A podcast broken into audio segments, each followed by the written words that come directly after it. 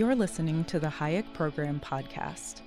This podcast includes audio from lectures, interviews, and discussions from scholars and visitors of the F A Hayek Program for Advanced Study in Philosophy, Politics, and Economics at the Mercatus Center at George Mason University. To learn more about the Hayek Program, visit hayek dot mercatus dot org.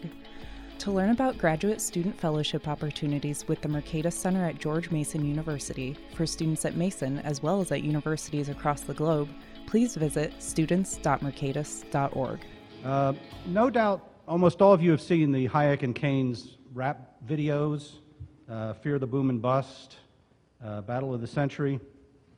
I also like to think about my book as a very handy reference companion to those videos. Uh, and the reason I suggest that is because those videos have like three million hits. So you can do the math. Um, more seriously, this project began when uh, I was teaching at the University of Missouri Saint Louis. I've been at uh, George Mason just three years now. And two weeks before the semester uh, started, I was drafted to teach the department's course on the history of economic thought. And since I had so little time to prepare you know, a rigorous course, uh, from Aristotle to the present, I had the desperate idea that I could sort of cobble together a course by, at each class meeting, showing an excerpt, like seven to ten minutes, from the P B S documentary, The Commanding Heights, the first uh, two hours of which talk about the intellectual debates of the twentieth century, particularly as personified by Hayek and Keynes. Uh, and showing the video segments at the start of each class would not only kill some time, uh, it would also make Keynes and Hayek real to the students, because after all, now they're not just guys in books, they're on T V. Uh, it actually, I think, worked that way. Um, and it would have the benefit of teaching the students some economic history, sort of putting the debate in the framework of what the big issues at the time were. And teaching economic history was not only a virtue in its own right, but it would allow me to pad my lectures with material that were in my course on economic history that I'd already taught before. Uh, and then I would spend the rest of the class going more deeply into what the Commanding Heights had glossed over in just a few minutes. Um, and I don't know about the students, but to me it actually made the course interesting to teach, and I thought uh, I, I put a lot of work into it, actually, as it turned out, by the end of the semester. And then it turned out to take even a lot more work to turn the lecture notes uh, into a book. Uh, but in places you can still see sort of the skeleton of the Commanding Heights kind of lurking in the background. So in many respects, this is a book in the history of economic thought, but I like to think it's a little more than that, or it's an atypical uh, history of thought, because it only covers the good parts. That is, it, it only covers the economic theory and the empirical work that are useful uh, for economic policy, not the esoteric, purely blackboard parts. Um, because it focuses on the policy uh, issues, it's organized issue by issue. So each chapter deals with a particular area of uh, a particular policy dispute um, and frames that debate with a historical event that brought these uh, contrasting ideas to the forefront. So it's not one of these encyclopedic histories of economic thought that, as I said, start in, uh, with the Aristotle or the scholastics and move in chronological order. Uh, you might call the, but then as necessary within each chapter uh, to understand what people were talking about in the last hundred years, I go back to what earlier economists said uh, as far back as Adam Smith. And so it's somewhat non-chronological within each chapter. Uh, and to defend this, in the introduction to the book, I quote uh, Quentin Tarantino, uh, who told an interviewer that when I made, uh, quoting, when I made Reservoir Dogs and Pulp Fiction non-linear, I was not just doing it to show what a clever boy I was. Those stories were better served dramatically to be done the way I did them. Uh, And I think actually, in, in some ways, uh, the most vivid way to tell the story of an intellectual debate will often involve these kinds of flashbacks. So don't think of the book's narrative as chronologically scra- scrambled. Think of it as Tarantino-esque, uh, only with more polite language and less bloodshed. Uh, Each chapter of the book begins with a, a little vignette, which uh, is related to the events that I'm describing or the personalities uh, in the chapter. And I want to relate some of those to you because I think it's the best hook I've got for making you want to buy the book, if you haven't bought it already. Um, and so I've got seven and a half minutes. That works out to thirty seconds per chapter. So this will be like going to iTunes to sample a C D, right? You get thirty seconds of each track. Uh, the first chapter is entitled The Turn from Laissez-Faire, and it tries to set the stage by discussing uh, the views, the contrasting views of economists on the eve of the First World War, and in particular, the declining uh, adherence to the doctrine of laissez-faire.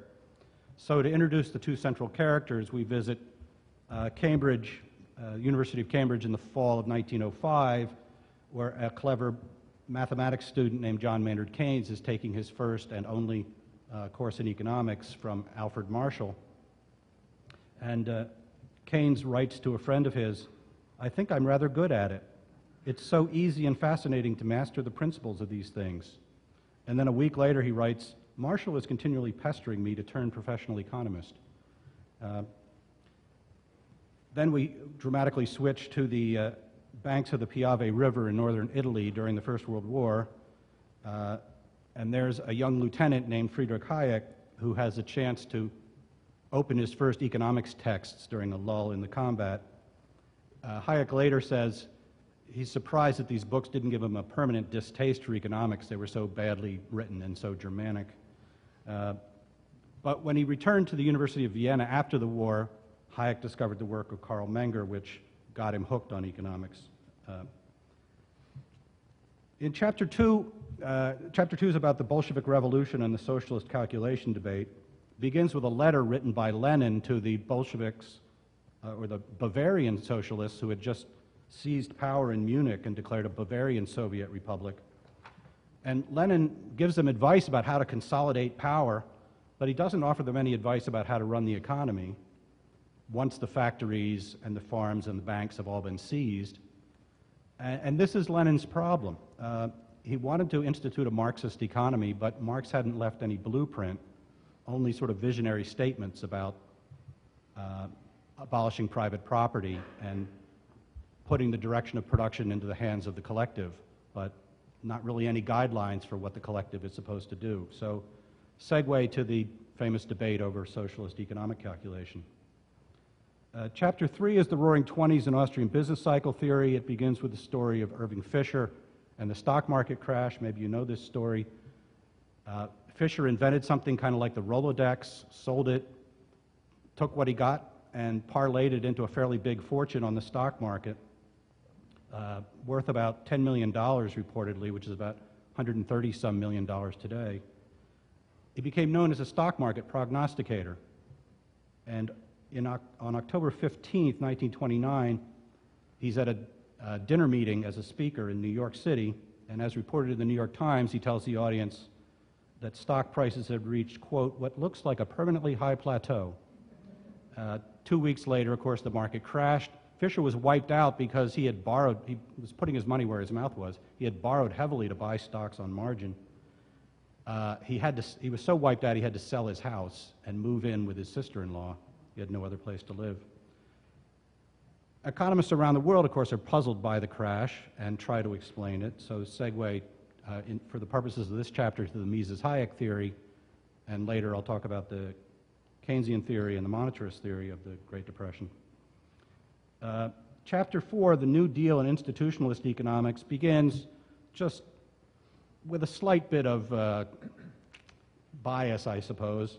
Uh, with Rexford Tugwell sitting in a marble-clad lobby in Rome, Italy, in October thirty-four. Tugwell's a member of the Brain Trust and advisor to F D R, and he's in Rome to talk to Mussolini, uh, who he admires very much, uh, or admired his economic policies anyway. Uh, in his diary, Tugwell had written that Mussolini's regime was doing many of the things that seemed to me necessary, and was the cleanest, neatest, most efficiently operating piece of social machinery I've ever seen. It makes me envious. Okay, a little bit unfair, but um, segue to uh, the ideas that Tugwell got from institutionalist economics and from others, other writers, and how those ideas were inputs into the policies of the New Deal. Uh, chapter five is the Great Depression and Keynes's general theory. So, right, nineteen thirty-two, the Depression had barely begun, but by the time of Keynes's general theory in thirty-six, it was very deep. Um, well, it was, had started to recover, actually, but there was a relapse, of course, in thirty-seven, thirty-eight. Uh, the chapter begins with Keynes writing a letter to a correspondent who, as it turns out, is George Bernard Shaw, the famous playwright. Shaw was more famous as a playwright today, but at the time, he was just as well known as an amateur economist and member of the Fabian Society, and had been the author of many, many pamphlets and book chapters uh, advocating various uh, schemes for socializing uh, the economy. So Keynes writes to Shaw, uh, this is in nineteen thirty-five, while he's writing the general theory, "To understand my state of mind, you have to know that I believe myself to be writing a book on economic theory which will largely revolutionize, not I suppose at once, but in the course of the next ten years, the way the world thinks about economic problems." A bold statement, but of course it turns out to be true. And of course Keynes's influence is confirmed, famously confirmed, when Richard Nixon tells an interviewer in nineteen seventy-one, "I am now a Keynesian in economics." Uh, chapter six is World War, the Second World War and Hayek's Road to Serfdom, and this is one of my favorite stories. It begins in the spring of nineteen thirty-three when two German S S agents uh, come knocking at the door of the uh, classical liberal German economist Wilhelm Röpke. Uh, you all know who the S S are. Uh, Röpke later recalled that these particular agents were, quote, "of thorough bruiser type." At least that's how his memoir was translated. Uh, Röpke had been giving speeches denouncing the Nazi Party. Uh, he had been declared an enemy of the people for that and fired from his teaching post at Marburg University. And in general, the Nazis had tried to replace all the anti-Nazis uh, in the universities. But their, their main strategy was to go to the professors who'd been fired and say, "You can have your job back if you'll keep quiet." And Röpke refused to do that. And when the S S agents explained to him that he ought to be on their side, uh, he rebuked them with what he called scorn and indignation. But as soon as he slammed the door on them as they left, he realized he needed to leave the country. Immediately, and he spent the rest of the war in Istanbul. Uh, chapter seven, Post-War British Socialism and the Fabian Society, uh, begins with Clement Attlee leading the Labour Party into victory in nineteen forty-five. Uh, and the political scientist Harold Lasky, who was an important socialist theorist, uh, actually had an office just down the hall from Hayek's. Uh, a, a series of newspaper stories by a paper that was hostile to the Labour Party reported favorable statements Lasky was making about the Soviet Union uh, and even about Stalin's government. And Attlee wasn't pleased by this, and he sent Lasky a private message that read, "A period of silence on your part would be welcome." Uh, after winning the election, Lasky held a press conference at which he insisted to the reporters that he would be making policy, not Professor Lasky. And the New York Times responded to this by running a headline, a story with the headline, quote, "Britain not ruled by intellectuals." uh, chapter eight is sort of the counterpart to the uh, Fabian Society, so segue to a discussion of the Fabian Society, what their ideas were, where they got them, and how they uh, went into the Labour Party. Uh, chapter eight is a, a kind of a counterpart. It's the Mont Pelerin Society and the Rebirth of Smithian Economics. In an earlier draft, the title was The Rebirth of Spontaneous Order Economics, but I was persuaded by Dan Klein to change it to Smithian. Well, by Dan and a friend of his named Joy.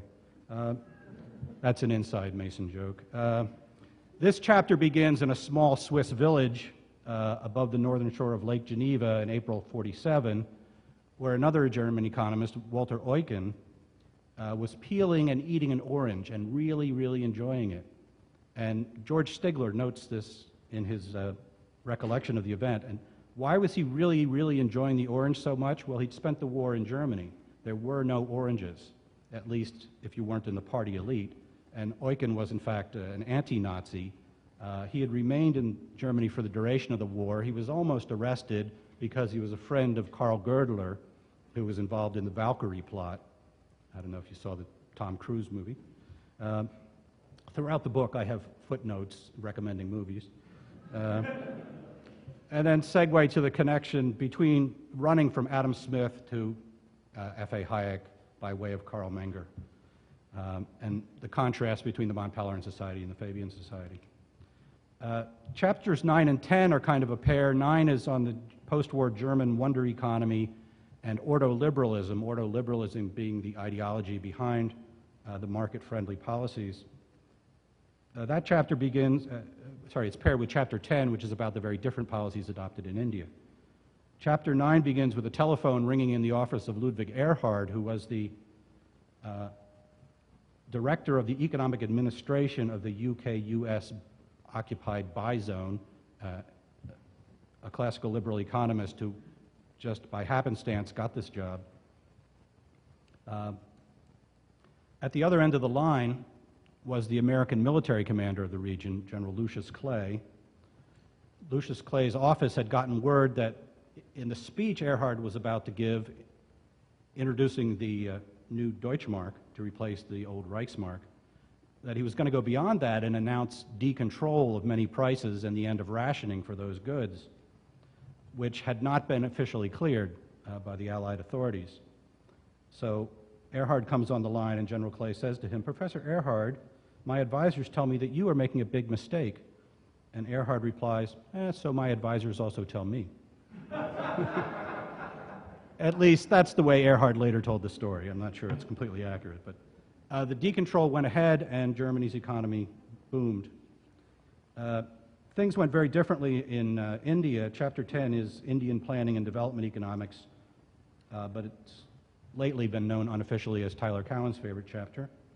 Uh, it begins with Peter Bauer, the uh, Hungarian-turned-English economist, uh, development economist, visiting India for the first time in nineteen fifty-eight. Uh, and he's looking for an Indian economist named B R Shenoy. He's looking for Shenoy because in nineteen fifty-five, when the Indian government introduces the second five-year plan, they appoint a committee of economists, a panel of twenty-one economists, to review the plan and offer their endorsement or suggestions. And twenty of the economists signed a statement endorsing the plan. Shenoy was the only dissenter, and he issued a dissenting note criticizing the plan, Uh, saying that uh, market forces would do a better job allocating resources. And this note of dissent was uh, a real annoyance to the members of the Indian Planning Commission, to the Prime Minister, Nehru, to Nehru's uh, advisor who had drafted the plan, whose name was Mahalanobis, and to the international aid officials who were all behind this effort. Uh, but Bauer, being a critic of the plan himself, was eager to meet Shenoy. So he went to the uh, British High Commission and asked them whether uh, they were in any sort of contact with Shenoy, and the official he spoke to uh, replied that uh, we're too busy to have time for acknowledged madmen. That's how uh, unwelcome Shenoy was in official circles. How much time am I running out of?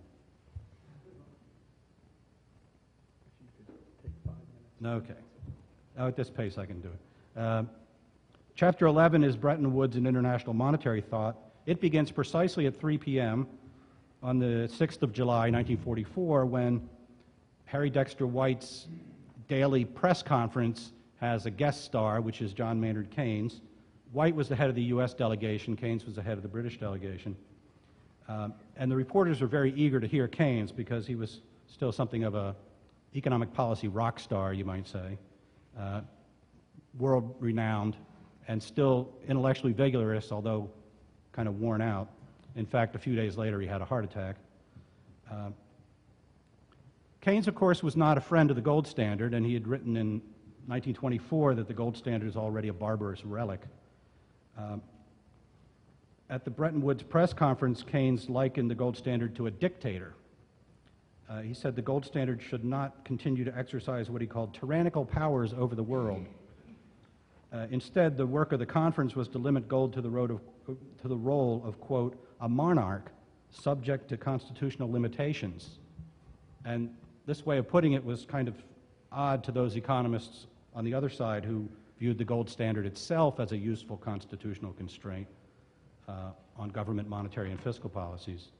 So segue to the to discuss, uh, economists' understanding of the gold standard and, and their criticisms of it uh, over the years. After Bretton Woods breaks down, or simultaneous with the breakdown of Bretton Woods, uh, inflation picks up in the U S. So chapter twelve is the Great Inflation and monetarism, because monetarism comes to the forefront as a way of explaining uh, the inflation. The chapter begins with Milton Friedman writing a column in Newsweek applauding the appointment of Arthur Burns to head the central bank, uh, the Federal Reserve System. Friedman had studied with Burns, uh, so he was something, uh, Burns was something of a mentor to him. Uh, and Friedman in his column urges Burns to control money growth in order to avoid inflation. But as Fed chairman, Burns very quickly begins to blame inflation on everything other than monetary policy, uh, to cost push factors. He talks about how the economy is not working the way it's supposed to because inflation's going up at the same time that unemployment's going up. Uh, so just three weeks, sorry, three months after he writes this Newsweek column, Friedman, although he's a friend of Burns, writes him a very stern letter uh, criticizing his arguments, criticizing his policy proposals, and by all accounts, the two were never very good friends after that. Uh, segue to a description of the Great Inflation and the monetarist uh, explanation of it. Um, chapter thirteen tries to cover the growth of government, public goods, and public choice as public goods and public choice being alternative explanations for why government has grown. Right? Public goods theory tells us there's a demand for government and uh, uh, by the public uh, who get the benefits of government. Uh, public choice theory tells us there's a demand from people who are not the general public who get the benefit. Um, but the chapter begins with the famous dinner party at which Ronald Coase is defending his article about the F C C to a group of Chicago economists. Even though the article's already been published in the Journal of Law and Economics, uh, Friedman and Stigler and others are not buying what later became known as the Coase theorem. Uh, and this dinner, Coase knew this, and this dinner was to give him a chance to defend his view uh, against everybody else. The way Stigler later recalls the event is that, uh, quote, "We strongly objected to this heresy, the Coase theorem. Milton Friedman did most of the talking as usual. He also did much of the thinking as usual. Uh, in the course of two hours of argument, the vote went from twenty against and one for Coase," that being Coase himself, uh, "to twenty-one for Coase. What an exhilarating event. I lamented afterward that we had not the clairvoyance to tape it." Uh, Coase's recollection was pretty similar. Uh, he knew that he was going to survive when he said, uh, if Milton Friedman can't knock you out after a couple of rounds, uh, you're home. Afterward, Aaron Director asked Coase to write up the arguments he had just made.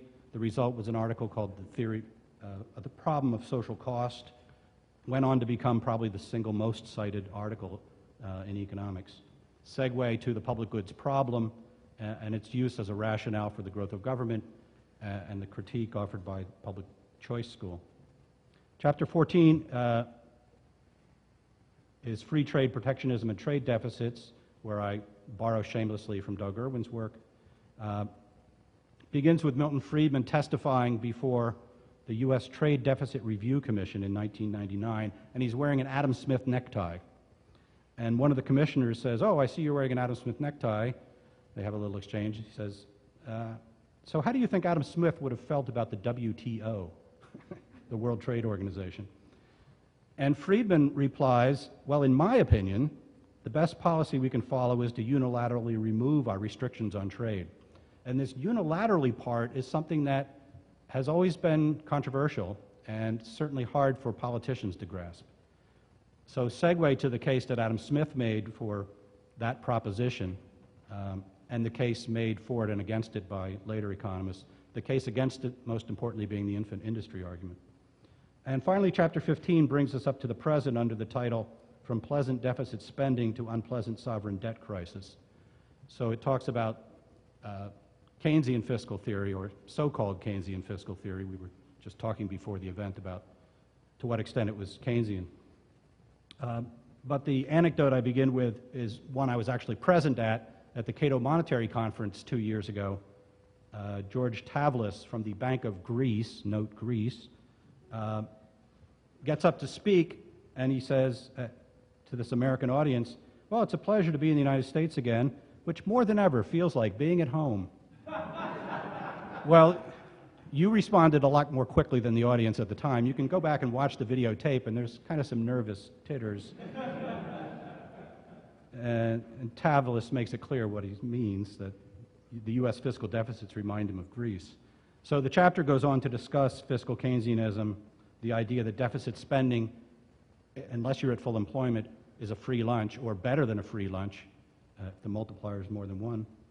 Uh, Buchanan and Wagner's critique of that, um, the argument that deficits do be, uh, burden future generations, the idea of Ricardian equivalence, uh, and the idea of unpleasant monetarist arithmetic, which helps to explain, I think, uh, the fix that Greece and other Eurozone countries are in. So thank you for your patience as I tried to cover all that. There's more in the book, believe me. More details and footnotes, but thanks very much.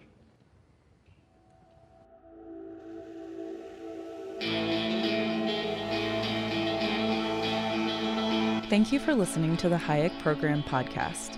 To learn more about the research, scholars, and work of the Hayek Program, visit hayek dot mercatus dot org. For more information about graduate student fellowship opportunities for students at Mason as well as at universities across the globe, please visit students dot mercatus dot org. We hope you recommend students to our programs or consider applying yourself.